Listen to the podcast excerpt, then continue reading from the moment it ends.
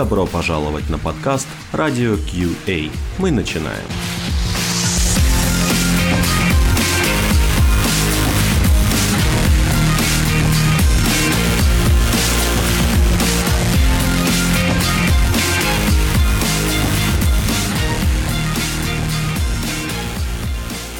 Всем привет!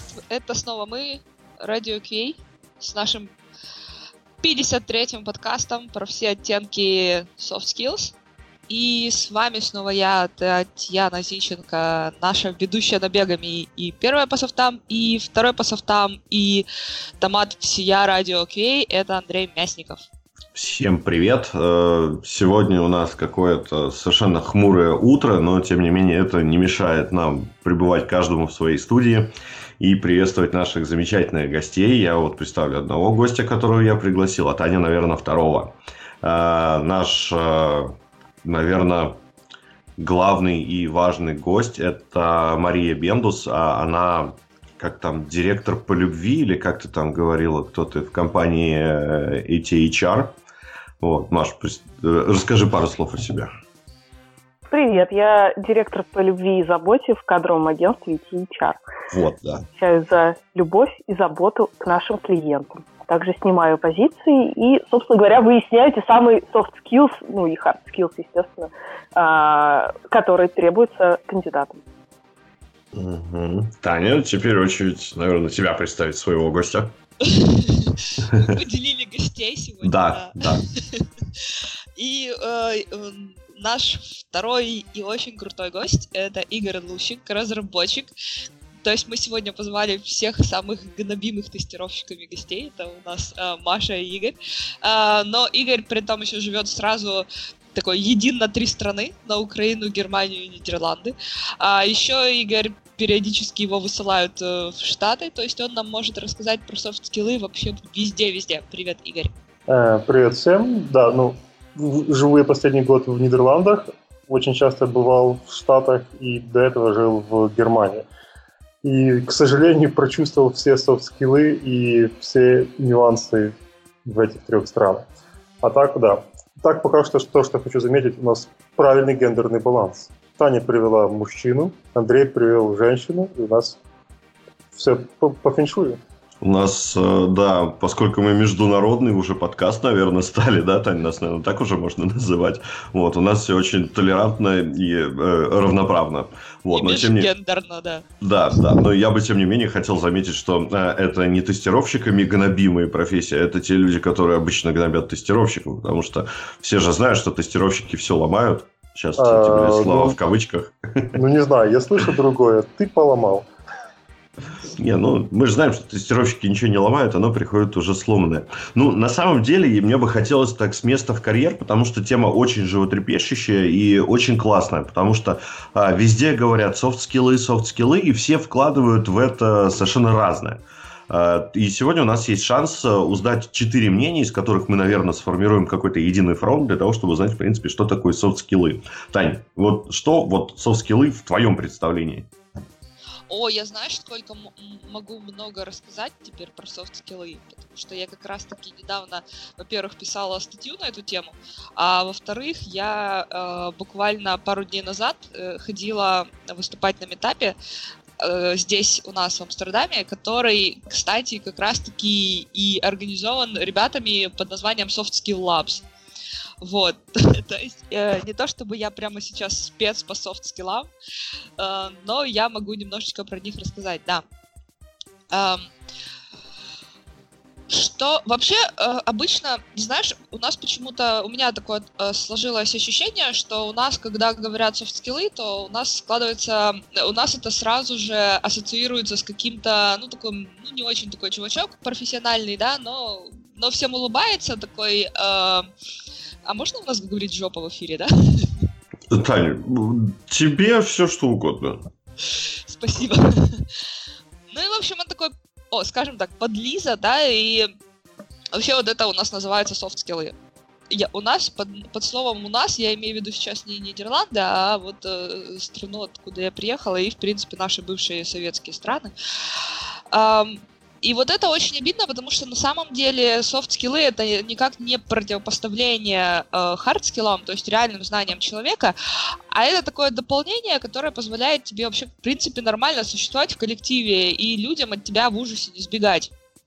Так вот, когда я готовила э, свою статью, я находила кучу-кучу всяческих описаний, что же такое софт-скиллы и что туда входит э, и как это вообще это называется. Вот самое популярное, что я нашла, это э, всего 6 э, параметров. То есть это коммуникации, когда ты умеешь слушать, то есть не просто говорить, да, кому-то высказывать свою точку зрения, вот она вот такая правильная, но еще и ты умеешь слушать человека. То есть слушать, обсуждать, договариваться, вот все вот это туда входит, в том числе и презентовать свои идеи. Это Туда же входит критическое мышление, то есть когда мы умеем адаптироваться к чему-то, решать какие-то проблемы. В критическое мышление, как ни странно, входит еще и желание учиться чему-то. А, туда же входит еще лидерство, позитивный настрой, а, работа в команде, рабочая этика. То есть я считаю, что вот эти все качества, они совершенно никак не противопоставляются умению на самом деле работать а помогают тебе общаться с коллегами в здравом ключе.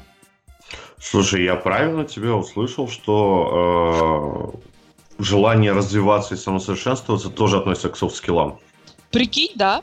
Прикольно. Ну, у нас, к сожалению, да, ты правильно упомянула, э, очень грустная ситуация на территории постсоветского пространства. Я думаю, что еще с самого детства или, наверное, проще будет сказать, самые первые работы, за которые берется человек, э, ему в подсознание внедряется поговорка, я ее немножко видоизменю для эфира, что, мол, э, разговаривать не мешки ворочать. Вот. И как бы это очень странно. Такое противопоставление рабочего класса, который реально работает руками, ну, в нашем э, случае пишет код, тестирует э, и, собственно, там что-то производит, какие-то артефакты, да, там э, код с багами, баг-репорты и, там, и так далее и тому подобное против э, каких-то менеджеров, которые, ну, вроде как типа лазят в жиру и в основном раздают указания и не сильно глубоко погружаются в техническую часть. Вот это очень грустно. С точки зрения разработки, есть такой игры или нет? Можешь нам сказать? А, ну, э, с точки зрения разработки с софт-скиллами на наш, в наших всех странах это очень плохо, на самом деле. Потому что все воспринимают, что разработчик, он должен просто сидеть и кодить, и все. То есть он не должен говорить, ну, в принципе.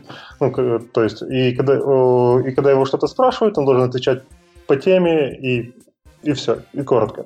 И это, это на самом деле очень большая проблема, э, потому, ну, то есть в наших странах, наверное, никто это не чувствует, а как только пересекаешь границу в страну, я бы сказал, с более развитым бизнес-мышлением или тем же самым софт-скиллами, то есть, в принципе, там западные страны, Европа, США тому подобное, то это сильно чувствуется, потому что стандартный человек э, наш, ну, то есть постсоветский, он будет э, во время обеда его будет очень хорошо видно. Он будет сидеть э, сам за, за столом, э, что есть, ни с кем не общаться, уткнувшись в телефон. И во время, во, во время рабочего дня он не сможет даже поддерживать э, нормального разговора, то есть, потому что нет такой культуры, как small talk и тому подобное. То есть, э, ну, то есть, да, это большая проблема, это чувствуется на самом деле.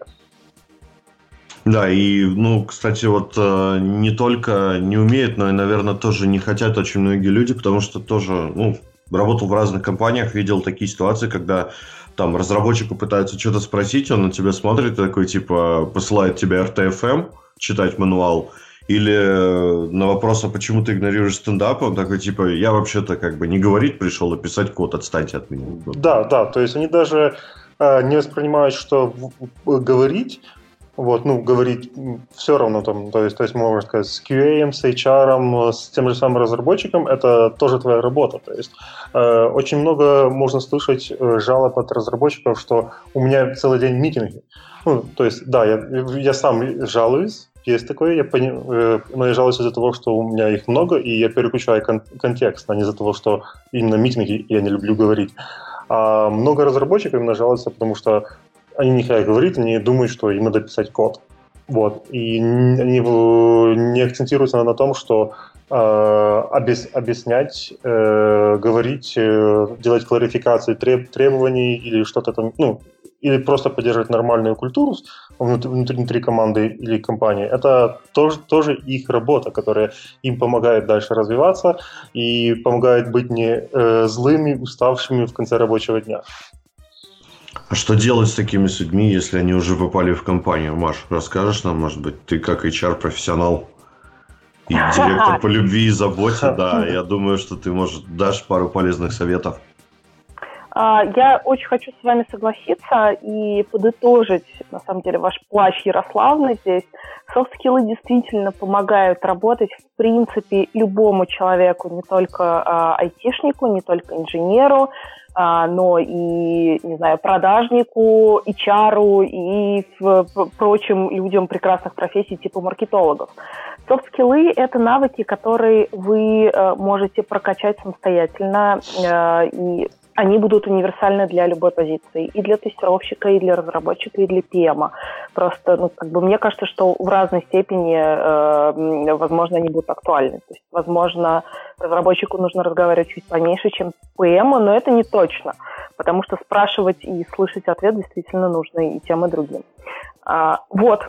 Я, поэтому я с вами соглашусь и просто скажу, что все это прокачивается довольно э, легко кажется. Вот, ну, потому что это софт-скиллы. А И как когда... качать-то?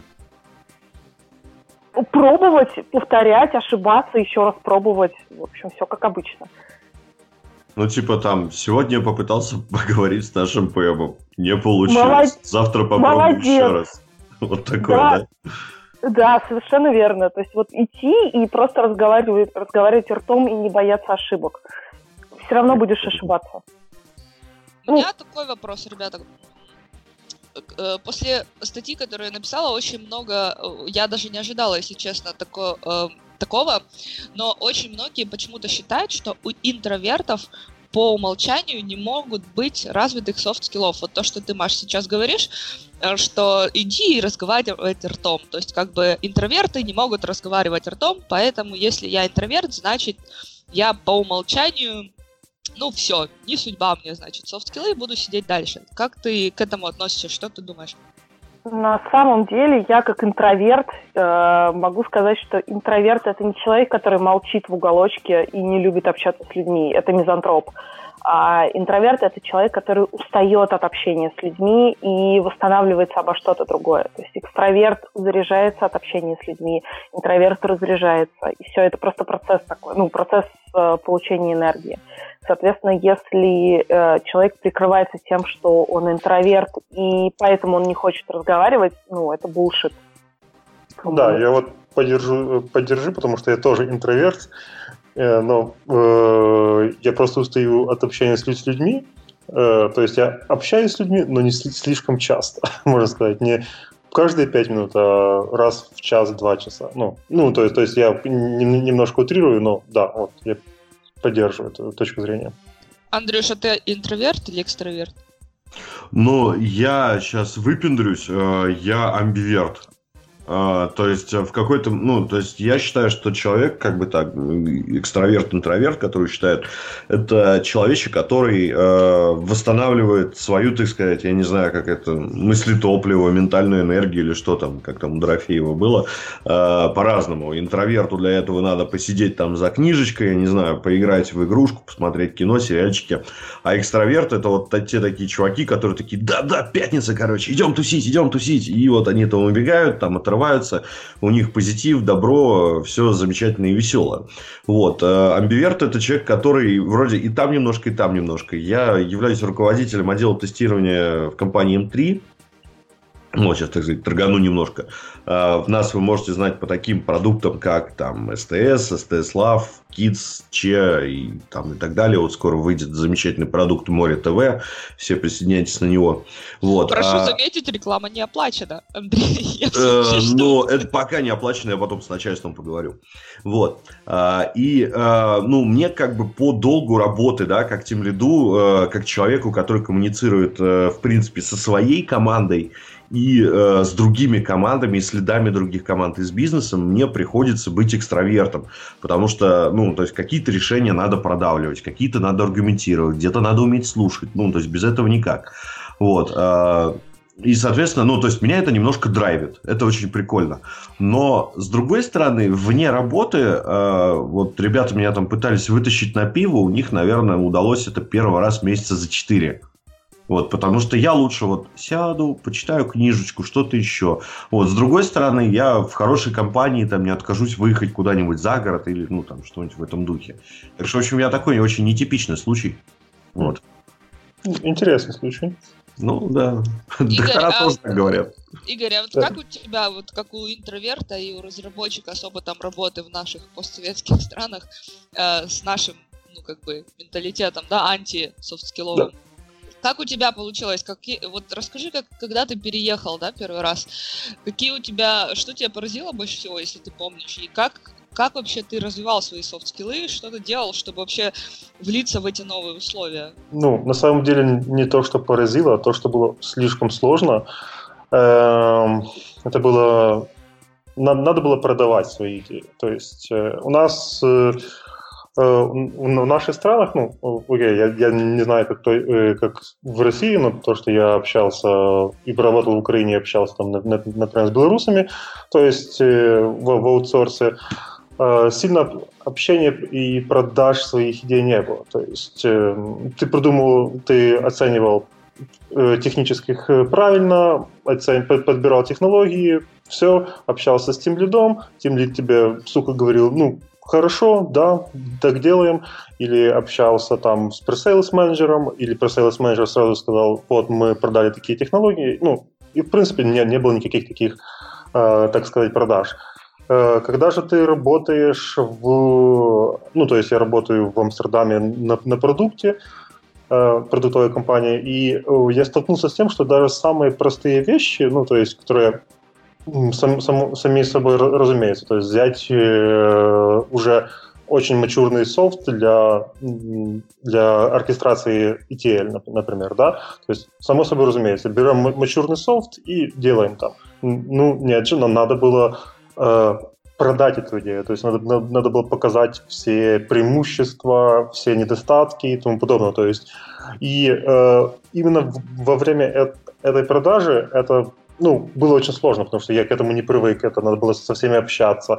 С большинством людей найти, да, да, даже надо было не просто общаться, а, а надо было начинать с маленьких смолтоков. То есть э, это был некоторый такой небольшой культурный шок. Ну, то есть когда ты привык к одному э, стилю общения, а, э, а, а здесь ты оказался, ну, во, можно сказать, во враждебной среде. Ну, и это надо, надо было прямо сразу же э, тренировать и, ну, и развивать. Ну, как я это сделал? Просто э, говорил, говорил и еще раз говорил. Круто, спасибо, Маш. А у тебя бывает такое, когда к тебе приходят, ну, я не знаю, э, разработчики, тестировщики, неважно, кто-то еще, э, ты помогаешь им развивать как-то софт-скиллы, ты им чем-то помогаешь в таких вот ситуациях? Я я пытаюсь, да, естественно, помогаю. Я пытаюсь выступать э, неким переводчиком между э, заказчиком и кандидатом. Вот, ну, то есть э, пытаюсь показать, что там развивать мысль человека. То есть вот э, говорю, что вот, например, кандидат имел в виду вот то-то, то-то, то-то, или заказчик имел в виду вот то-то, то-то, то-то. И мы таким образом пытаемся выстроить диалог. Иногда я начинаю диалог, потому что, значит, у меня с двух сторон сидят кандидат, который в поисках работы, заказчик, который в поисках человека себе, и молчат друг на друга. И, значит, приходится начинать за них, за обоих. Ну, просто чтобы показать, что, как бы, ребята, разговаривать не страшно, мы договорились, давайте пойдем, пожалуйста, и уже поговорим. Вот. И а чаще всего вот так. Были у тебя mm-hmm. ситуации, когда не взяли кого-то на работу, вот заказчик отказался именно потому, что у человека как-то было очень плохо совсем с софт-скиллами? Да, да, таких ситуаций на самом деле много. А, мне кажется, что каждая вторая ситуация. То есть два, две причины отказов. Либо э, не хватает хард-скиллов, ну, это понятно, это просто э, не дать фейла на этапе каком-нибудь. Ну, тут все понятно, как развивать. Либо не хватает софт-скиллов. Человек себя не продал, человек э, просто сдержанно отвечал на вопросы в формате «да» и «нет» и не разворачивал свою точку зрения. Э, не знаю, человек не, показал себя недостаточно толерантным и так далее и тому подобное. Вот, ну, исключительно да. вот такие случаи часто бывают, да, Андрей. Да, да, да, поддержу, потому что я был, на самом деле, я сейчас вовлечен в процесс найма к нам в команду, и на самом деле я бы взял, человека не слишком технического, но с которым мне было бы приятно работать. Вот. Это просто, просто ответ. И это определяется именно софт-скиллами, как общаешься с человеком, как он общается, насколько приятно. Есть, ну, то есть очень много ситуаций, когда просто рубано отвечают на вопросы, да, нет, когда пробуешь настроить диалог, то есть спрашиваешь ответы, чтобы, ну, и э, спрашиваешь вопросы и, и ждешь не просто ответов, а общения, то есть э, э, какого-нибудь с, с тобой. Ну, а вместо этого просто да, нет, технология такая, сделал то-то и все. И это сразу же отталкивает. Да, еще бывает, что там, ну, у меня же в резюме написано. Так, ну, чувак, ну расскажи, пожалуйста, побольше, пообъемнее. Мы хотим послушать, как ты думаешь, как ты рассуждаешь. Вот, они да, просто да. свои достижения. А, вот так вот зачем вы спрашиваете про резюме. А Конечно. я все время думала, что это потому, что вы его не читаете. Вот, кстати, тоже такая мысль была. А, ну, с резюме тоже проблема на самом деле. А, я скажу еще своей, со своей точки зрения, ну, а, потому что на самом деле резюме это тоже, тоже проявление твоих софт-скиллов, как ты умеешь э, сделать небольшое summary всего своего жизненного и рабочего пути. С резюме тоже, тоже большие проблемы. Мало кто их умеет э, писать. То есть э, тебе приходит резюме или на 4 страницы, где ничего не понятно, или на одну страницу, или чемпион резюме, один, один индус был 13 страниц. Ого! Красавчик. Да, 13 страниц. И я а даже сколько у него мест работы было? Одно или два? По-моему, около 10. Ну, я, фишка в том, что я уже не, не, даже его не читал. Я просто нажал на кнопку reject. Ну, то есть мне, мне было стыдно пару минут, но я даже не мог его почитать. Ну, это есть такой нюанс. То есть, э, ну, а, ну, когда приходит резюме там 4 страницы, ты его пролистываешь, окей, ну, оцениваешь опыт работы, окей, человек просто не умеет создавать, я поговорю про э, последнее место работы с ним во время собеседования. Хорошо, но 13 это было слишком. Еще, кстати, очень хороший э, показатель э, софт-скилла, то есть их какого-то наличия, да, и, в принципе, а, не, не, не, неплохого их состояния, это наличие сопроводительной записки к резюме. Почему-то вот эта вот а, культура, она у нас тоже не очень развита, очень странно, потому что если ты там а, в двух-трех предложениях сумеешь там заинтересовать рекрутера и HR, чтобы они а, выбрали тебя, чтобы, ну, то есть какие-то, как это правильно сказать, какие-то скиллы, да, что у тебя есть, что вот именно тебя надо взять, то, ну, как бы это очень тоже дорого стоит, мне кажется. Ой, да ладно, именно тебя. У нас ры- рынок соискателя, а не рынок работодателя. Вот. Поэтому а, и смысле, бывает а такого, что, что, что ты имеешь в виду? Как это? А, это значит, что мы, мы, работодатели, бегаем по рынку со словами «Э, «Посмотри, какая классная работа!» Нет, ну посмотри, ну, ну, ну приходи к нам, ну поговори с нами, пожалуйста. Я что-то вот. категорически с тобой не согласен. Я просто смотрел на это с другой стороны и нет. Я просто уточню. У нас рынок э, соискателя, но хорошего соискателя. Это так. Вот, потому что, ну, есть очень много плохих соискателей, и для них это рынок работодателя. Там такая суперпозиция. Э, ох, спасибо большое, Игорь. Я прям за эту фразу, я ее сейчас несу в нашу команду. Вот. Ну, просто почему это говорю, потому что в день я получаю 50 CV, из которых, и, ну, CV и резюме, не, не суть важно, из которых по-моему, только половина хорошо. То есть за два дня одно хорошее резюме. То есть Ой, сотни. это тебе так повезло. У меня было э, на мою, на, вот на позицию, когда мы искали э, мне в команду QA инженера, э, у меня было 180, 183 резюме, и из них э, я с трудом нашла три человека, которых, э, которым реально э, мы выслали тестовое задание и пригласили их на собеседование. Это это просто я понимаю это мрак. боль. да. А вот еще про рынок соискателя и работодателя. Мне, кстати, интересно стало.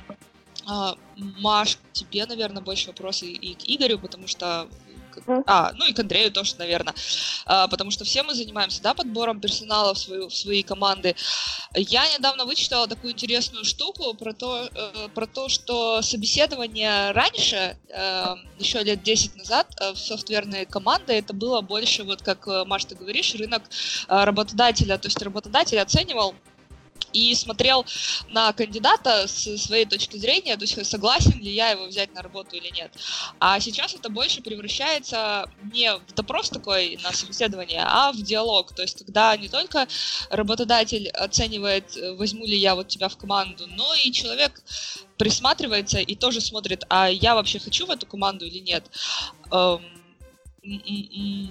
Вы что по этому поводу думаете? Как вы вообще собеседование проводите? То есть я так думаю, что это оценивание с двух сторон, да, то есть не только мои софт-скиллы оценивают, но я оцениваю какие-то скиллы у работодателя, они вообще сами-то могут на самом-то деле вот, вот в это все э, развитие коммуникации в позитивный настрой, или я к ним сейчас весь такой позитивный приду, а они там у себя в общем-то, сидят, все ходят, уткнулись и ничего, и, и не разговаривают ни с кем. Ну, Маш, совершенно давай верно. Да, спасибо. Совершенно верно. Все так и происходит сейчас. А, то есть, если соискатель хороший, а, он поднимает, ну, в смысле, он открывает резюме на HeadHunter, у него через полчаса первый офер. Без интервью, без всего, просто вот, типа, приходи, мы тебя ждем. А, соответственно, э, с уже первым оффером человек спокойно ходит по интервью, оценивает, смотрит э, качество печенек, смотрит, я не знаю, там, какую технику ему дадут, смотрит на то, как выглядит команда изнутри, снаружи, даже на то, как ведет себя HR на самом деле. А, и оценивает, действительно серьезно оценивает. И я могу сказать, что мы, например, проводим собеседование в формате диалога всегда и даем развивающую обратную связь.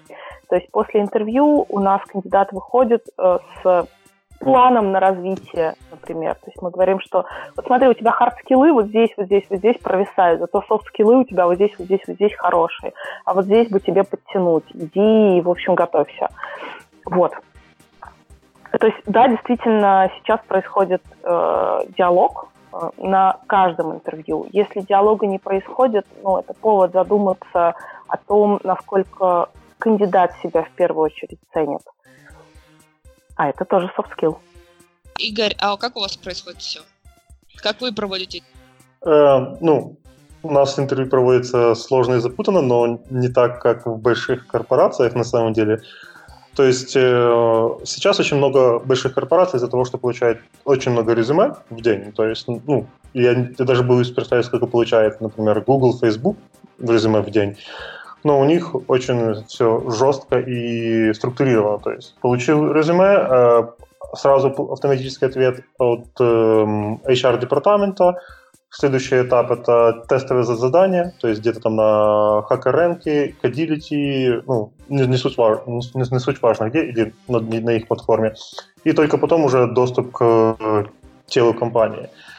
Э, ну, на самом деле, э, когда мы начали нанимать в нашу команду, то, то мы подумали, что вот именно такой workflow, он будет ущербным, потому что очень много девелоперов, они, ну, им надо готовиться к, э, к этому тестовому заданию очень долго. То есть мало кто умеет проходить их хорошо. И второй, вторая причина то, что да, мы могли бы отсеять на самом деле не слишком технических людей, но тех людей, с которыми нам было бы приятно работать. И вот, вот мы попробовали построить процесс, что мы сначала общаемся, потом смотрим, нам приятно работать с этим человеком, или, наверное, например, ему будет приятно работать с нами, ну, то есть, когда мы находим какую-то химию между нами. И только тогда мы говорим, окей, давай теперь мы подумаем насчет тестового задания или какого-то там system design задания, то есть техническое переходим. А, то есть, на самом деле, мы пробуем найти себе партнера. И даже когда мы, например, на каком-то этапе э, фейлимся, ну, или кандидат, или мы фейлимся, то есть такое бывает постоянно, то я точно могу быть уверен, что через, например, полгода я напишу этому человеку, и ему будет приятно там слышать нас, или мне, например, будет приятно с ним, с ним общаться. То есть я пробую построить приятное общение, без никаких будет стрессовых ситуаций, когда а, ты не знаешь, как работает RabbitMQ, да ты, да как ты, как ты мог не знать? Ну, ты дурак или что? Или, ну, ну и правда, да. Да, да, вот. Кто вот, не знает. Да, вот. Ну, примерно вот так. То есть в других командах э, по- по-другому бывает, но я на самом деле хочу построить именно такое э, партнерское общение во время интервью, чтобы узнать, приятно ли мне будет проводить с этим человеком треть моего рабочего, ну, не то что рабочего дня, а треть моего дня, треть суток именно. Я вот, кстати, полностью согласен с Игорем. Абсолютно верная точка зрения, на мой взгляд. А, то есть общение должно быть на равных. То есть, на мой взгляд, надо общаться так, как будто бы вы уже коллеги. Вот, а, ну и, собственно, просто присели поговорить. А, ну, это не касается вопросов или чего-то еще. Мы все прекрасно понимаем, да, что здесь есть две стороны, которые должны прийти к какому-то компромиссу, оценить друг друга э, и понять, хотят ли они работать вместе. То есть, один пришел за работой, вторые пришли э, нанимать, собственно, человека. И действительно, вот, ну, как бы я являюсь админом э, там нескольких чатов QA, есть такой чат, который называется Bad Company, а, в нем а, обсуждаются слухи про разные собеседования, про компании и все такое. А, поскольку для большинства людей входной точкой в компании является собеседование, соответственно, это какой-нибудь техлит и HR или рекрутер, который присутствует на этом собеседовании. Соответственно, в это время, в этой ипостаси люди являются лицом компании для соискателя. Вот, и очень часто можно услышать такие отзывы из серии там, вот там какой-то HR у них отмороженный, очень жесткий. Типа, а что такое было? Да, она там начала рассказывать, как она с кем-то бухала. Такой сидишь, а, ладненько, хорошо. Вот. Или там наоборот, вот э, там техлит показался каким-то снобом, э, как бы говоришь с ним, там, ну или просто, да, линейно даже руководитель там спрашивал меня о чем-то, какой-то фигне, когда я говорил, что не знаю, там смотрел на меня как там неизвестно на что и неизвестно на кого. Ну, тоже так себе. Или, например, когда э, девочку-рекрутера бедную, которой самой это не нравится, отправляют э, куда-нибудь на собеседование, она вынуждена задавать вопросы, потому что там лист задержится или что-то еще. Э, ответы не совпадают со списком, и из-за этого там кандидата забревают, например. Ну, то есть это, это, это ужасно. Я на своих собеседованиях стараюсь сразу объяснить, это как бы, чем человек будет заниматься, про наш продукт, про пул задач и все прочее. У меня вот несколько месяцев назад э, было собеседование с одним человеком, имени его не буду раскрывать, но я думаю, он себя узнает. Очень крутой спец, все суперское, все замечательно. А, только я ему сказал, чувак, Э, у меня не будет тех задач, которые тебе понравятся. Вот если ты хочешь, ну ты взвоишь, да, там через 2-3 месяца от скуки. Хочешь, иди. Не хочешь, ну, как бы нет. К счастью, для него, наверное, и для меня у нас не срослось. Он принял другой офер. Жалко, конечно, да. Хотелось бы иметь такого спеца в своей команде, но не было задачи именно под него. Вот. А, и, кстати, такой вопрос. Я вот сейчас вам разрушу вообще всю схему разговора. Как вы поняли, я уже поговорить я люблю. А, у меня вопрос. А, то есть я, например, когда ориентируюсь при выборе человека в команду, я не сильно ориентируюсь на хард-скиллы. Потому что их можно выучить и, на мой взгляд, э, гораздо проще, чем софт-скиллы. Как-то поднять, апнуть, там, я не знаю, левелапнуть, вот. А, то есть я смотрю больше в первую степень на то, как человек думает и как впишется в команду. На ваш взгляд, софт-скиллы или хард-скиллы, что труднее развивать и что все-таки в итоге важнее будет для бизнеса? Вот. Точнее, больше пользы принесет. Что скажете? Мне просто интересный ответ на этот вопрос. Ну, а, тут... Мне кажется, Игорь, говори первый. Хорошо. Ну, у меня на самом деле два взгляда на эту проблему. А, ну, именно что важнее, софт-скиллы или хард-скиллы.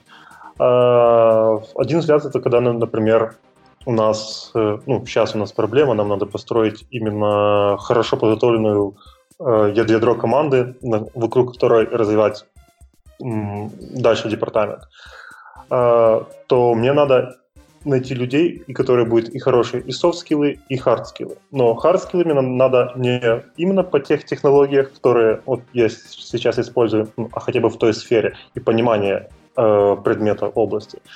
А вот э, софт-скиллы надо по-любому. А уже, уже потом, когда, например, у нас будет ядро команды и тому подобное, то мне важнее в основном софт-скиллы, потому что с, с этим человеком общаться, и если, например, этот человек, он сначала хор- хороший технический, ну, как, как, как у нас бывает, ну, хороший технический, у которого хард-скиллы идеальные, то есть он программист от бога, там, не суть важно, но он токсический человек, и ну, потом команду собирать, ну, раз, разбежится, ее снова собирать придется.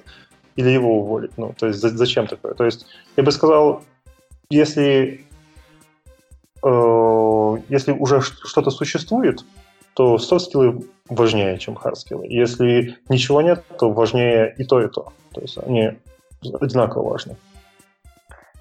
А, я соглашусь с Игорем. А, и дополню, что хард-скиллы – это такой гигиенический фактор э, для кандидата. Э, так же, как, э, например, плюшки и бонусы и зарплата – это гигиенический фактор для соискателя со стороны работодателя так же, как и хард-скиллы, получается, это гигиенический фактор отсеивания.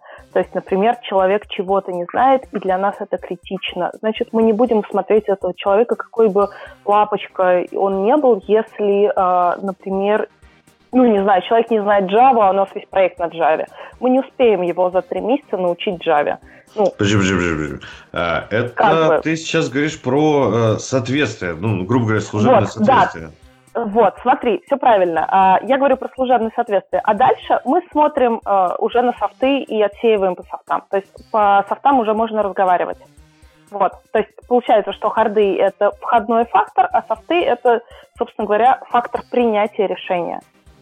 Да, у нас mm-hmm, даже да, да. на одной из предыдущих компаний была шутка – когда, ну, то есть, когда мы спрашивали, какие requirements на эту позицию, то э, говорили, что в основном два requirements. Первое, чтобы человек был хороший и не добил, и второе, чтобы умел программировать. И второй requirement опциональный. Э, да, например, у меня был проект, где э, отсеивали людей, которые не казались скромными и толерантными. Ну, в смысле, вели себя нескромно и нетолерантно. А, это, это, это как? Я думаю, я бы не прошел, наверное, да? Э, да, ты бы не прошел. Да, я... Ну, Прости, я тебя очень люблю, но ты бы не прошел туда. Не, ну да, я как бы, да, я, я знал.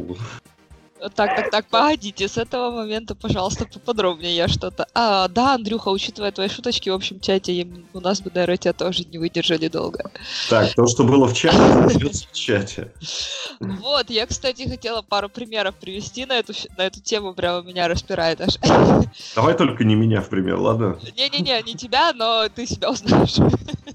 Нет, ты себя не узнаешь, но вот смотри, у нас, например, уволили чувака. У нас вообще такая система, я не знаю, а, Игорь, у вас, наверное, тоже такая система, но, в общем, у нас а, первый контракт обычно не выдается на, на всю жизнь, да, он выдается там на какое-то определенное время. То есть Сейчас минимум сделали 6 месяцев.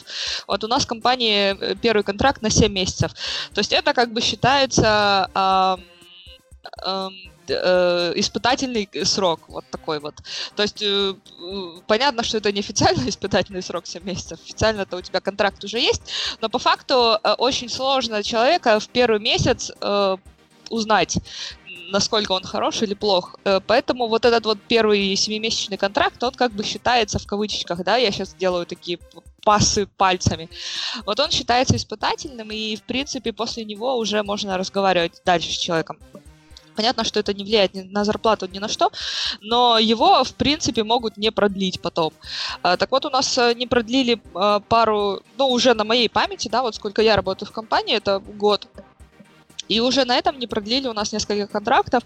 Вот одному молодому человеку у нас не продлили контракт, потому что а, как программист он был ну, достаточно неплохой, там не звезда, но и не, не совсем отстойный, то есть такой середнячок очень хороший, но с поведением у него было очень не очень.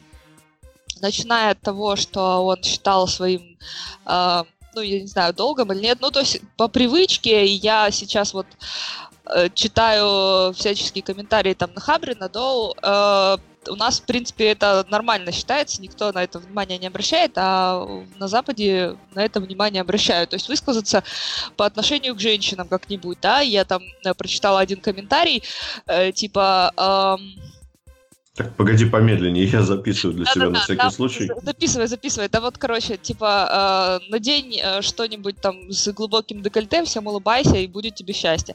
Ну, то есть вот в таком плане э, выступления, да, или обсуждать там внешность э, других людей очень громко, там у кого какая грудь, у кого какая задница, вот, здесь этого очень не любят, эм, и, в принципе, на основе не только этого, но э, жалоб на вот это было достаточно много, в том числе от меня. Я, честно признаюсь, я пошла пожаловалась, потому что мне просто это достало. И человеку контракт не продлили. Человек очень сильно обиделся, человек ушел очень-очень некрасиво, обложил там всех с ног до головы, не доработал оставшийся месяц. А, то есть софт-скиллов было очень мало.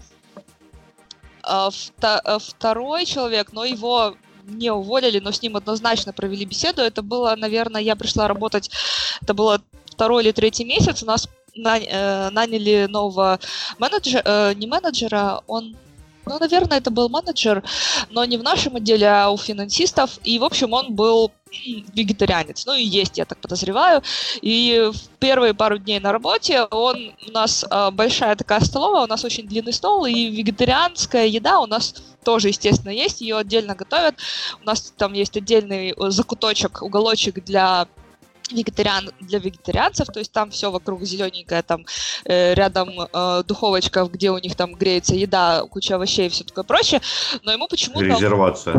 Э, ну, оно не так, чтобы резервация, но э, если тебе не хочется смотреть на мясо, ты можешь туда к себе уйти, в, в свой вегетарианский уголочек, но ему почему-то... Поведник.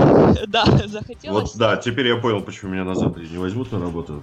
Извини, да. Ему захотелось очень сесть рядом с мясной нарезкой, при том вот прямо вот уткнуться в эту мясную нарезку. И э, на тот момент, когда я зашла в столовую, он уже, наверное, несколько минут, как, я так думаю, потому что это была уже середина его монолога, он очень громко рассказывал о том, как ему неприятно сидеть вообще вот здесь, как это все тухлятина, и, в общем, про трупоедов, и, так, и все это очень громко, и в, и в столовой была гробовая тишина, просто все его слушали. Ну, представляешь, да, вот э, э, настроение всех людей, которые, ну, вообще-то я пришел пожрать. Так, извини, конечно. Я... Ну, это типа как я приду в баню и начну возмущаться, что все голые, да? Ну, типа того, да. Ну, не ходи в баню, блин. Ну, пойди вон, э, посиди на стульчике рядом с баней. Ну, нафига ж ты зашел там внутрь и теперь возмущаешься, что вокруг все голые.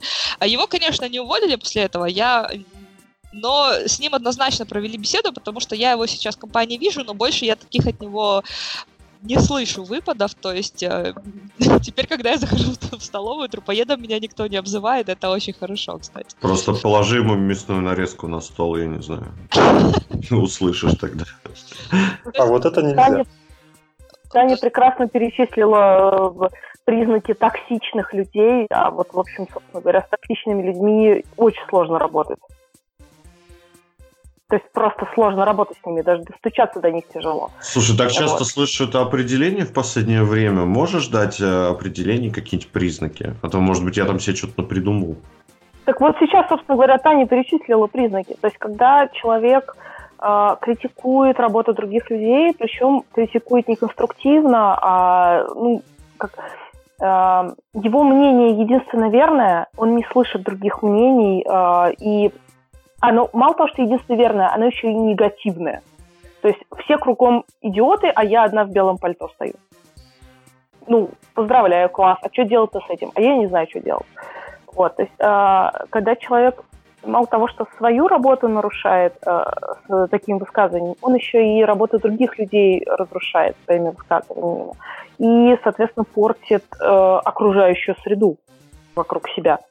Вот, то есть э, постоянно ноет, постоянно м, высказывает негатив, постоянно ругается на всех, возможно, даже ругается матом. Э, и никаким образом не пытается исправить ситуацию вокруг себя. Вот.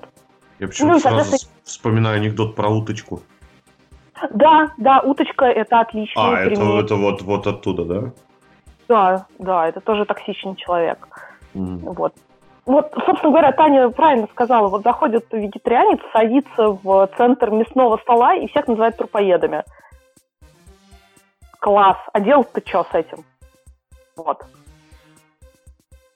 Ну да, логично, теперь стало понятнее. Тоже был опыт работать с такими токсичными людьми. Ну, кстати, вот э, парадокс, что э, очень часто, э, ну, как бы я не ставлю в таком случае, если уж теперь я узнал про этот термин, я думаю, я могу его использовать. Э, я, не, я бы не ставил токсичность как э, часть софт-скиллов. Это, наверное, вещь, которая идет параллельно. Вот то есть человек может, э, там, например, как-то аргументированно общаться, да, вполне себе нормально, но при этом токсичненько это делать, как бы, ну, я не знаю, как это сказать. То есть оно может быть, оно может и не быть. На самом деле токсичность иногда звучит как требование э, к кандидату. То есть мы спрашиваем, каких людей точно вы не готовы брать у заказчика. И заказчик ртом говорит, мы не готовы брать токсичных людей. И, э, в общем и целом, это можно выяснить на первичном интервью. То есть просто спрашивать, ну, так же, как ответственность, например, можно выяснить на первичном интервью, то есть спрашивать, как человек ведет э, коммуникацию, как человек работал на предыдущем месте работы, что ему не понравилось, почему он ушел, и смотреть, собственно говоря, на его поведение и на его слова. Маша, как определяете, есть какие-нибудь маркеры там стопроцентные, чтобы вы так переглянулись, кивнули там, например, со своим там напарником, с кем вы там на резюме, и такие типа мы вам перезвоним. Ну, я условно говорю. Слушай, да такие, ну да, есть, конечно, маркеры такие. То есть, ну, например, когда говорят, что а, на предыдущем месте работы все были идиоты. А почему? Ну, просто все были идиоты. Вот. Или там объясняют какие-то, ну, рассказывают, почему были идиоты. Мы спрашиваем, а какие действия ты предпринял? А, например, человек ни- ничего не предпринимал. Или предпринимал какие-то конструктивные действия. Типа ходил жаловаться. Вот, вместо того, чтобы, не знаю, что сделать. Вот. Есть. Не, можно еще там... ну? Забыл размьютиться. Да, конечно, конечно, конечно. Нет, на самом деле, я, я не знаю, как вот вы, э, Маша сказала жаловаться, у меня тут сразу, конечно, подгорело, потому что я что жалуюсь. Но я на самом деле считаю, что, э, ну вот сейчас я, такой, я, я так считаю, что если у меня есть какой-то конфликт, который не имеет ко мне отношения, ну как бы, ну то есть он меня затрагивает, э, ну вот кто-то, да, стоит там, вегетарианец обсуждает, он же не мне конкретно говорит, ты трупоед, а он конкретно сидит там, э, и ну, портит настроение реально всем, то я не иду к нему и не говорю, слушай, а ты на себя-то посмотри. Я просто иду к HR, потому что это не моя ответственность, да, я не обязана выяснять конфликты в коллективе, тем более, что конфликт, он как бы на меня напрямую не направлен, а, но при этом мне неприятно. Ну, это такая И- пассивная агрессия получается. Да, да, да. Или там, когда чувак стоит там, мы с, с, с коллегой э, женского пола там стоим, и он подходит, э, идет мимо нас и начинает вслух очень громко обсуждать особенности женского тела, то есть он уже не подходит к нам и не говорит, о, девчонки, посмотрите там на свои там выпуклости, да, он просто мимо шел, но при этом понятно, что он и хотел, чтобы мы это все услышали. То я тоже не иду к чуваку и не говорю, слушай, чувак, давай выйдем. А, я иду к HR и говорю, ты знаешь, мне вот неприятно, что чувак так делает. А HR мне сразу спрашивает, вот этот чувак? А я говорю, ой, да, как ты узнала? А на него же, говорит, уже жаловались. Поэтому обычно, когда такие люди есть в коллективе, они, это у них не единичные случаи, они обычно как-то регулярно все такое проворачивают. Вот. Ну и айтишный мир маленький. э, я так подозреваю, что даже здесь айтишный мир очень маленький, и даже здесь встречаешь людей, с которыми э, работал раньше. Ну, Поэтому- в смысле, даже здесь. Ну, как-то блин, Нидерланды, они не а- очень большие, Э, по-моему. Да, Андрей, ну слушай, ну прикинь, у меня в Нидерландах живут две моих студентки бывших, представляешь? И с одной, ну и мы с ними, с двумя, при том общаемся. С одной по работе, а со второй э, мы бегаем вместе там по забегам всячески. Представляешь? То есть это, ну, блин. Э, айтишный мир настолько маленький, что ты даже не можешь в другую страну уехать, чтобы никого не встретить знакомого. Поэтому мне кажется, что такое, ну, поведение вот такое токсичное, оно скажется не очень долго, а менять его, ну, достаточно тяжело и проще, и правда, там, Java выучить, чем перестать быть мудаком. Да, и в конце концов есть отзывы с предыдущих мест работы, которые мы собираем. Кстати, звоночек, например, для меня это когда человек говорит, а зачем вам отзывы с предыдущего места работы? Вот. Мы такие, э, ну, просто спросить, э, чтобы... Э, мы хотим убедиться в том, что ты классненький, чтобы нам рассказали твои предыдущие коллеги. Вот. Если человек отказывается, то, ну, в общем, тоже беда. Ну кстати, да, одна... это странно, да. Да, кстати, одна новость про отзывы с места работы предыдущего. По GDPR этого делать уже нельзя, если человек сам не дал контакты. То есть он может отказаться. Господи, как хорошо, что мы не в Европе. Ну, погоди.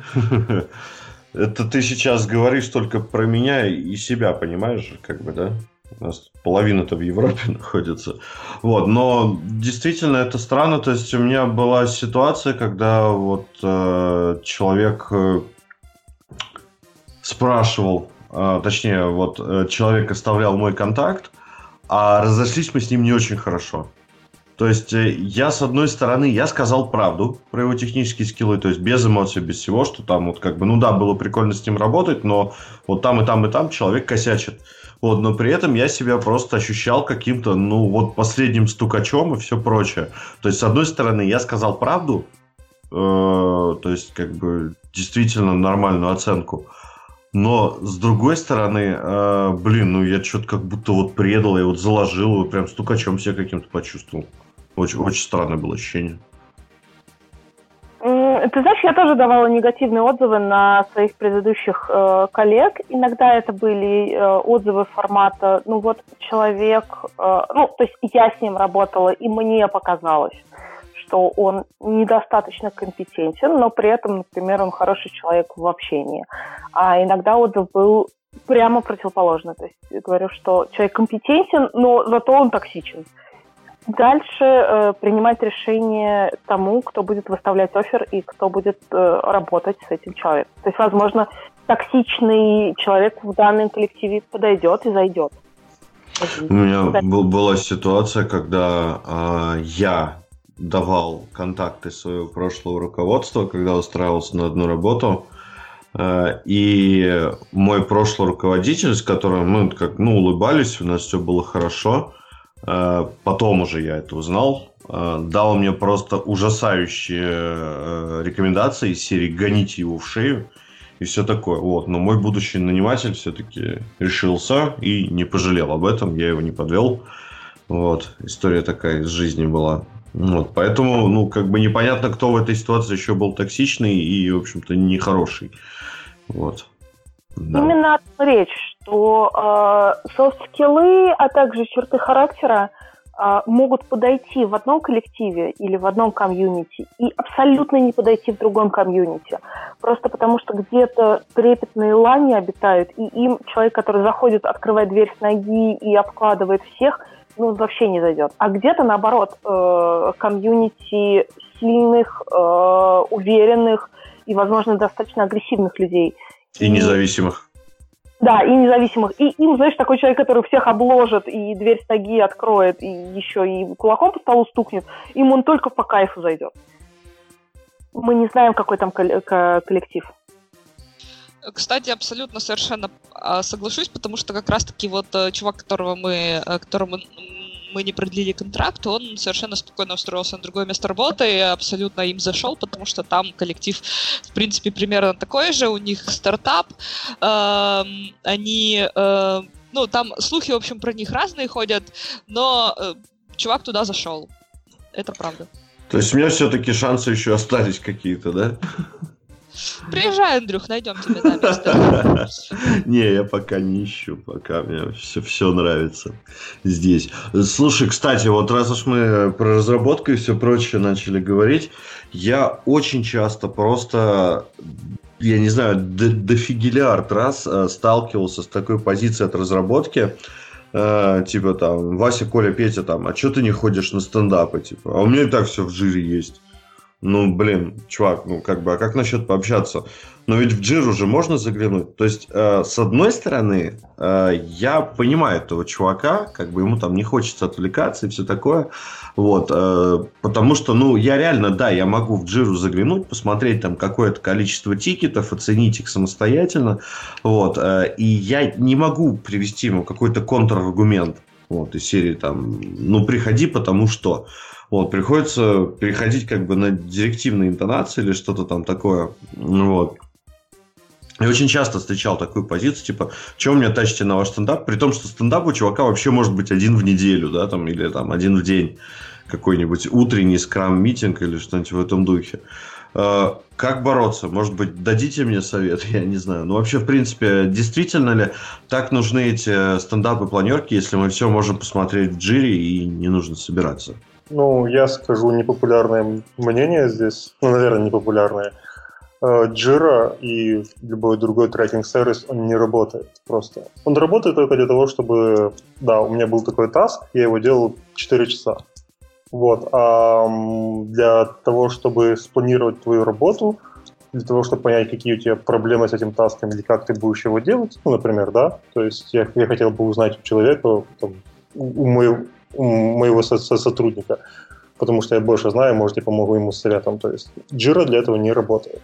Вот, поэтому стендапы, обсуждения, планерки, они просто обязательны. Ну, тут, тут уже не важно, они раз в неделю или э, каждый день, но они обязательны именно потому, что этот софт не работает так, как мы хотим, чтобы он работал. Чтобы я зашел в тикет джиры, чтобы увидел, что человек хочет делать вот так-то, у него такие-то проблемы, он на, на таком-то... Э, он сделал такой прогресс, ну, это, это так не будет работать. Поэтому я стараюсь людям это объяснить. И да, и это объясняю и тяну их на стендапы и планерки.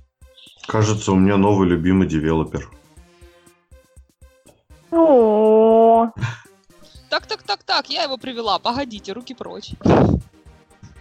а, ты знаешь, я, кстати, у меня есть что добавить. А, Я с некоторыми людьми а, не очень люблю разговаривать. Я здесь вот сейчас приду и буду жаловаться. И с некоторыми людьми я предпочитаю общаться через Джиру. Да, у нас в кадровом агентстве тоже Джира. И это показатель конфликта. То есть, когда я не могу поговорить с человеком голосом на общем стендапе, на общей планерке, не могу поговорить с ним текстом в слаке, а вот мне обязательно, чтобы мы разговаривали исключительно через тикеты, то есть через максимально регламентированное пространство. Кажется, что это показатель э, конфликта, э, который либо уже проистекает, либо в скрытом виде э, происходит и, возможно, скоро бомбанет. Вот. А также, в общем, довольно сложно, мне кажется, общаться через регламентированное пространство, если у тебя есть нерегламентированные вопросы. Однозначно Да, соглашусь. согласен. Да. Согласен. Полностью. У меня был один случай э, на работе, когда, в общем, дурацкая ситуация, там, я даже не знаю, чья вина. Вот, я, в общем пришел на тем лида, там была девчонка, которая долго успешно к этому стремилась, то есть она же мне там и помогала. Так вот, ей не сказали, что я пришел на тем лида. Спустя какое-то время она полностью сократила со мной общение, то есть ее как бы колокольни это выглядело так. Пришел чувак, э, подсидел ее, занял место, к которому она шла, и что-то как бы еще чему-то удивляется. Вот. э, Очень странная была ситуация. И она, в принципе, поступила очень-очень профессионально. А, Я только потом узнал от своего знакомого, э, как этот подход называется. Она меня стала воспринимать как функцию. Она полностью максимально сократила общение со мной, э, кроме каких-то профессиональных вопросов. То есть меня не существовало ее глазах. Абсолютно. То есть э, просто, ну вот, как бы человек мог смотреть сквозь меня. Вот, это на самом деле показатель такого профессионализма, потому что как бы не было устроено никаких там ни истерик, ничего. а, человек совершенно спокойно продолжал выполнять свою работу, обращаясь ко мне исключительно по рабочим вопросам. Слишком много говорю слова «работа» в одном предложении. Вот. И, ну, как бы спустя какие, какое-то время, какие-то года я оценил этот подход, э, и он весьма полезен. То есть, вот ты видишь, человек говно. Ты не можешь с ним работать. Абсолютно. Никак. Все, ты сокращаешь с ним полностью контакты, он все, он для тебя функция. Ты э, как бы вот что он делает, все, ты за этим результатом и ходишь. Рекомендую, если что. Это способ избегать конфликта в э, среде, из которой ты не можешь выйти. Или не хочешь выйти по каким-то причинам. Вот. В общем и целом, да, это хороший способ, и это, кстати, один из э, признаков хорошо, ну, это один из софт-скиллов, э, способность избегать конфликта. Э, если ты не можешь сесть и поговорить, например, по каким-то причинам, по любым. Вот, так что спасибо, это очень классный пример хорошего софт-скилла прокачанного. Я что-то, если честно, до этого подкаста вот мне пришла эта история, вспомнилась. Я даже не задумался, что это soft skill, а тут еще и, оказывается, это тоже к ним принадлежит. В общем, тема очень обширная, а, тема большая, благодатная. Я так понял, что мы так не особо-то и выяснили, что такое soft skill. Но если подытожить, да, это умение общаться, развиваться и, наверное, вести себя, соответственно, каким-то общепринятым нормам в коллективе, что ли, получается? Ну, что скажешь? Да, да, умение общаться, умение считывать окружающую среду и э, подстраиваться под эту среду, если ты вынужден под нее подстраиваться, или э, выбирать себе окружающую среду соответственно твоим, э, твоему характеру и твоим навыкам. Кажется так. Да, логично. Остальные что-нибудь могут добавить? Да, я бы добавил еще, что не просто общаться, потому что э, здесь есть, ну, то есть более обширное общение, то есть умение писать письма. То есть э, у нас э, люди э, с наших постсоветских стран не умеют общаться даже в корреспонденции, то есть в, в имейлах. Э, банально не могут написать э, дорогой там дорогие девопсы, мне надо сделать вот такой-то э, тикет, пожалуйста. А, банально такого не умеют. Не умеют э, со- создавать презентации. То есть, если я посмотрю на презентации любых девелоперов, они наших, большинство, они сухие, там какой-то слайд кода, тому подобное. Ну, то есть даже мем не могут ставить и даже не могут э, правильно рассказать про презентацию. И да, не умеют продавать свои идеи. Ну, я здесь соглашусь с Игорем, что э, письменная коммуникация это самый простой soft skill, который вообще может быть. Э, здесь там, в правилах письменной коммуникации есть, ну, в смысле, для письменной коммуникации есть некоторое количество правил, э, которые можно нагуглить, прочитать, запомнить и научиться внедрять. Э, если вы хотите прокачивать софт-скиллы, начните с письменного. Абсолютно согласен с Машей. Культура написания писем такая, она, в общем-то, страдает. И очень рад, что вроде как да, научился писать письма, потому что до этого, ну, там, смотрю какие-то свои старые письма, смотрю на новые. В общем-то, я не понимаю, как меня терпели, в принципе. Вот. Это действительно очень важная и очень полезная штука, когда есть официальная переписка, в которой надо предоставлять факты или что-то, то есть, да, в основном как-то достаточно директивно себя вести, а, ну, и без фамильярности и фривольности. Вот. Господи, и не забывайте про кнопочку Reply to All. Это очень важная кнопочка. Да, чтобы не образовывались новые ветки, не образовывалось э, новые, да, эти самые ответвления беседы. Вот. Ну, я не говорю про привет, про подписи, что-то. А, еще знаете, что бесит? Простите, я вот у меня горит. Когда чувак, который думает, что он там типа или высокий нач... Я не знаю на самом деле, какая мотивация у этих людей. И они э, подписываются одним именем или просто буквой. Встречали такое? Ты там, ну, особенно это любят там какие-нибудь проект или продукт менеджера. Ты там пишешь Слушай, там... Постоянно. Там, и он так, знаешь, подписывается типа там Сергей Я такой, что за Сергей? Что ты за хрен вообще? Почему ты в этой переписке? Кто это? Объясните мне, пожалуйста. И, видимо, надо подразумевать, что, видимо, Сергей в компании один. И если он так пишет, значит, он может. То есть, ну, на другого точно не подумают. Это очень странно, это очень больно, да, простите. Я... А, еще больнее, кстати, когда приходит ответ э, на письмо, э, ответ содержит только «позвони мне» и нет подписи номера телефона. Это боль. Куда тебе позвонить? У нас, кстати, по поводу вот подписи, у нас э, в компании, например, обязательно шаблон э, подписи, шаблон э, подписи с нуля, то есть когда ты отправляешь инициирующее письмо, и шаблон подписи э, на ответ, на как, э, то есть подпись ответ на какое-то письмо.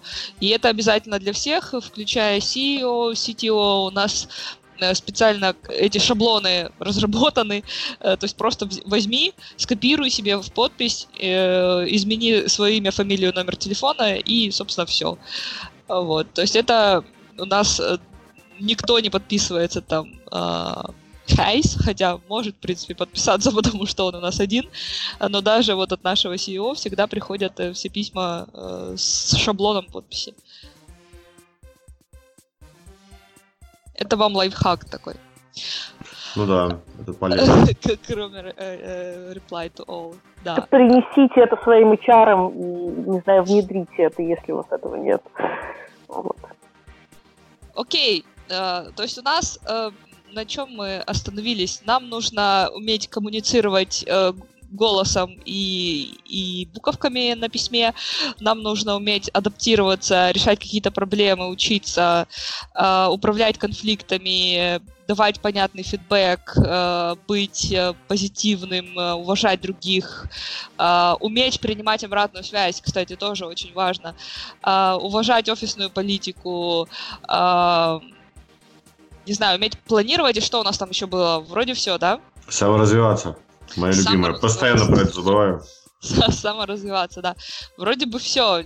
все Кстати, можно маленький еще 5 копеечек ставлю а, про письма и все прочее. А, есть э, одна очень распространенная проблема, э, и которая, мне кажется, вот от нее у всех может гореть, и все с ней сталкивались. В том, что а, переписка, к сожалению, не передает эмоции, а смайлики или там что-то там еще не особо в официальной переписке ставишь. И я несколько раз натыкался на то, что мне приходит письмо, я такой, типа, что за бычево вообще в мою сторону, что началось-то, нормально же общались.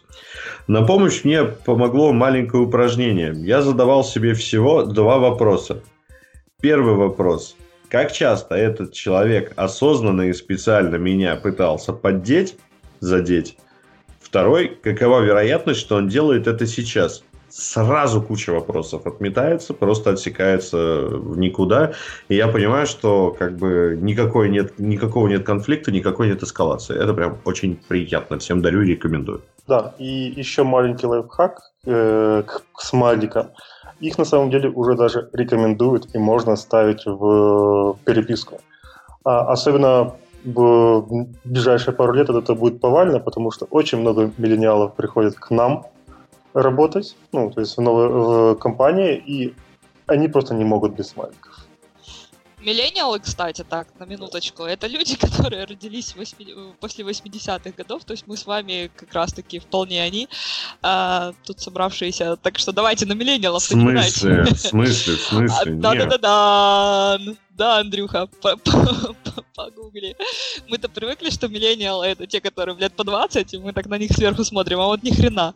Мы с ну, вами Ну тогда давайте использовать другую терминологию. Поколение Z или как поколение так вот, а, так вот про миллениалов. Это все правда, потому что я, например, как миллениал, тоже использую в переписке смайлики. Вот вчера релиз ноутсы писала и вставила туда два смайлика. Хуже всего, когда смайлики из спецификации. Вот это пугает вообще.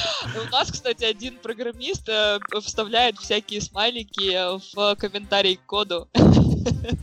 Тоже очень прикольно. Типа, а потом это Legacy А что-что?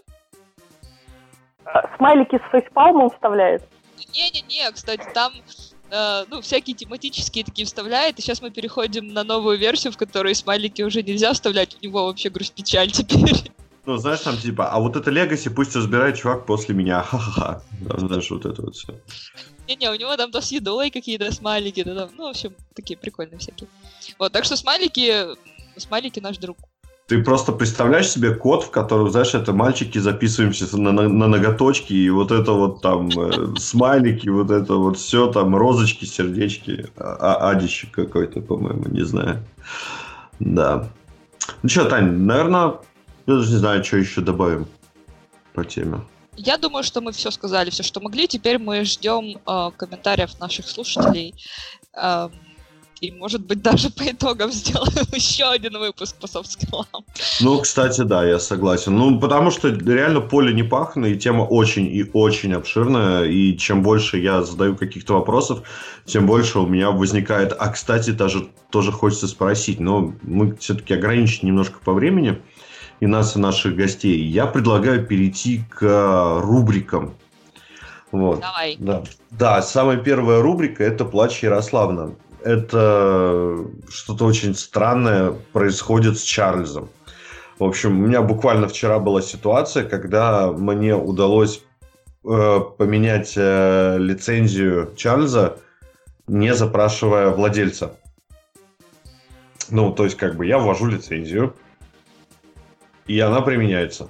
Потом э, я ввожу ее на другом компьютере, ту же самую лицензию, и она применяется.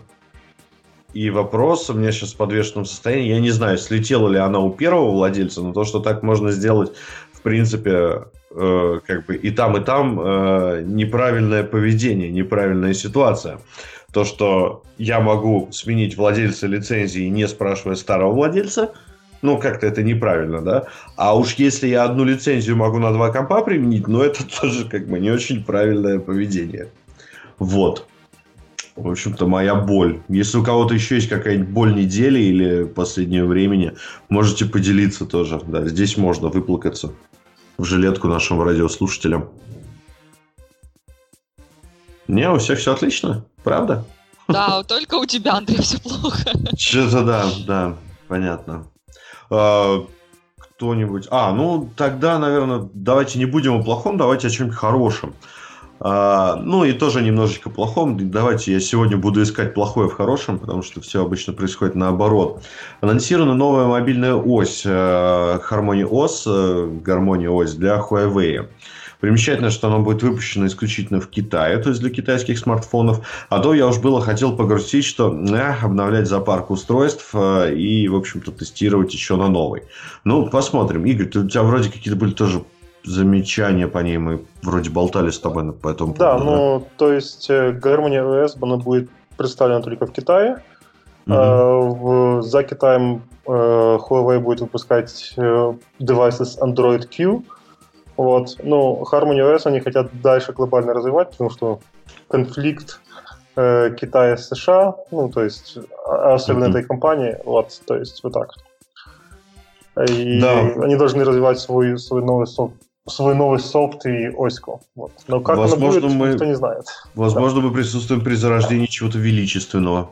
Возможно, да, возможно, нет. Это да, это точно. Много пробовал победить Android, но ни у кого не вышло.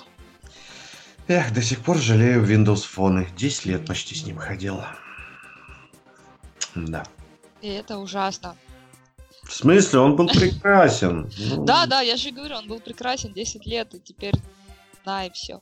А, но зато да, вот зато из хорошего Samsung анонсировал давеча две новые версии своего флагманского смартфона Galaxy Note. Это будет э, Note 10 и Note 10 Plus. Эм, из хорошего, то, что я люблю в девятке, например, это то, что можно делать скриншоты простым э, слайдом руки, то есть и просто ладонью проводишь из одной части экрана в другую, и получается скриншотик. Э, я похвасталась Андрею, что теперь не нужно использовать кнопочки. Андрей меня пожурил и сказал, вообще кнопочки при нормальных руках можно использовать нормально. Вот. Но так как у меня руки ненормальные, то э, у меня нормально не получалось. То какие-то куски вылазили на скриншоте. То Понимаешь, сейчас... Тань, проблема в том, что у меня руки заточены немного по-другому. Если я начну делать скриншоты, проводя это самое по экрану, вот, я во время этой проводки закажу пиццу, вызову такси, э, позвоню там родителям и, я не знаю, запущу какой-нибудь спам в Телеграме или где-нибудь еще. Просто все это не отрывая одного пальца от экрана. Вот, так что для меня это довольно сомнительный способ скриншотирования, если так можно, используем этот термин. Вот, так что Ага. такое. Так я, э, э, вот о чем я хотела еще сказать, о том, что там э, к десятке добавили стилус, который называется S Pen. И вот он как раз-таки... Прости, я постоянно забываю, что там одна S. Тихо-тихо. И вот он, в общем-то, может как раз-таки тоже делать разные действия на основе жестов. Но там в него встроен гироскоп и акселерометр. Это вообще очень круто. Я после скриншотинга, да, очень прониклась. Шутка про то, что я не верю в гироскопы, да. Да. Да, такое. Расскажи что-нибудь еще из новостей хорошего. А, Чуть-чуть. вот, из новостей. Самая классная новость. Это самая классная новость, что Apple приняла решение о расширении программы Bug Bounty. А и- что это такое? Bug Bounty? Ну, Да, это как. Headhunters, то есть только Bug Bounty. А, ну все, стало ясно. Все, спасибо. Теперь я спокоен. Да, то есть только те head behind heads, а эти, а, а эти вот про баги. А, И, кстати, сейчас это самая максимальная сумма на рынке, и она достигнет миллиона долларов, представляешь? То есть самая э, высокая цена за нахождение багов на рынке будет теперь у Apple. А, погоди, я тут загуглил для тех, кто не в курсе. Получается, что сейчас э, можно получать бабки за уязвимость iPhone. Да. А они расширили и будет, в принципе, про любое полустройство, да? Да, и Mac, и MacBook, и Apple А, TV, всё, теперь Watch, понятно, все да. теперь туда будет входить. Да. а, Ну, же давно знаешь- пора, давно пора. Да, ну ты же знаешь, что Google тоже платит, да, за уязвимости найденные? Мгм. Теперь Вот. знаю. Андрей, слушай, короче, надо зарабатывать уже нормальные деньги. Что ты тестировщик до сих пор? Вот, да я вот сам сижу, грущу. Да, да, да, вот теперь миллион долларов только так, вот с Apple, а, и плюс еще если в Google, то вообще шикарно. Маш, как думаешь, из меня выйдет нормальный HR? У меня вроде со скиллами нормально. Да, приходи к нам. Нам всегда нужны HR. Я, мне кажется, это из вежливости, потому что я слышал очень долгую паузу перед ответом. Как человек с развитыми софт-скиллами, я понимаю, что это обозначает. Это просто у Маши очень сильно развиты софт-скиллы, поэтому она сначала успокоилась, а потом ответила. Логично. Так, делаем вдох, выдох, а теперь отвечаем. Да.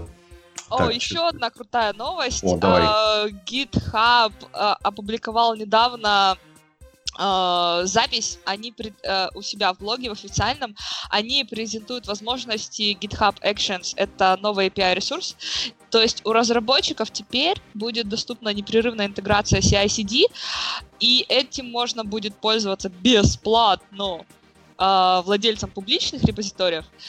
И э, это сейчас э, в открыт, э, ну, почти открытом бета-тестировании, там нужно просто зарегистрироваться и все. И, по-моему, даже Игорь нам что-то рассказывал по этому поводу. Да, они... э, GitHub Actions очень подозрительно напоминает Azure Pipelines. Очень подозри- подозри- подозрительно. Все Ну сейчас чё? подозрительно напоминает Azure. Что-то, Да. ну, все сейчас подозрительно напоминает все. Мы живем Да, да. Мы вот с TFS перешли на этот э, DevOps функционал майкрософтовский. Он подозрительно напоминает одноклассники. Ужасно. Да, ВКонтакте похож на Facebook, да? Слыхала, кстати, они начинают э, тестировать совершенно новую технологию. Не будет больше показываться количество лайков и репостов. Это в, э, ВКонтакте. Вот. Но как бы совпадение состоит в том, что недавно такую технологию стали тестировать на Фейсбуке. А, Вот. Кто-то жаловался, кстати, и я же тут это периодически читаю популярных блогеров э, в Инстаграм. Так вот, кто-то из них недавно жаловался как раз на что-то изменение очередной политики, в том числе и А, лайков. господи, это, прошу прощения, не Facebook, это Инстаграм, по-моему, будет, нет? Да, они что-то там по некоторым вот странам точно. уже даже отменили э, лайканье, и, в общем, там сейчас у всех плач Ярославный массовый. Плач Ярославн. Ярославн, извини, Да. пожалуйста. Я уже это, не русская просто совсем. Да. что еще? Да, наверное, все уже. Давай уже и так болтаем, болтаем, трендим Э, без муку. Да. А, Ребят, спасибо огромное, что вы с нами сегодня были. Безумно интересный подкаст, ну, с моей точки зрения. Не, А. клево. Да, спасибо, Маш, большое, что пришла. Спасибо вам большое. Мне действительно было интересно поговорить с вами и услышать новую точку зрения. Зовите еще. Обязательно. А, Игорь, спасибо большое, что пришел. Таня, молодец, что позвала. Я вот я теперь говорю, у меня теперь новый любимый девелопер есть, вот, э, который разделяет мою точку зрения. Он ее наконец-то подтвердил, и я смогу ссылаться на авторитетные источники. Ну, так что все это круто. Спасибо большое, что пришел. Ну, Много спасибо, что интересного позвали. узнал. Обязательно, думаю, еще раз позовем когда-нибудь, когда мы А, продолжим. тему. погоди, мы комментарии к выпуску пос- послушаем и сразу же соберем еще один. Ну да, ну не, ну мы все как это по циклу деминга, по ДЦА, да, то есть там Да, соберем да. ретро, оценим и Конечно. сделаем еще лучше. Мы же все agile, гибкие, Очень-очень гибкий, да. дух стартапа у нас неистребим. Вот. И я хочу сказать отдельное спасибо Тане Зинченко за то, что ты нас собрала в это омерзительное, дождливое московское утро, или какое у вас там солнечное амстердамское утро. Андрей, у нас омерзи- э, у нас прекрасное дождливое амстердамское Прекрасное дождливое, да, Ветреная. Ветреное амстердамское утро. амстердамское лето, куртки, шарфы, полусапожки. Очень Ой, за- замечательно. Надо сегодня достать летний пуховик, кстати, как раз и летнюю шапку. Да, и летнее, летнее пуховое одеяло тоже. Вот, тем не менее, это замечательная альтернатива всяким э, активным видам спорта э, и все прочее, что заставляло бы меня идти на улицу. Спасибо большое, что позвала на подкаст. Было очень приятно. Спасибо тебе, что пришел, спасибо вам, ребят, что пришли, и спасибо всем, кто нас слушал. Всем пока-пока. До новых встреч! Пока.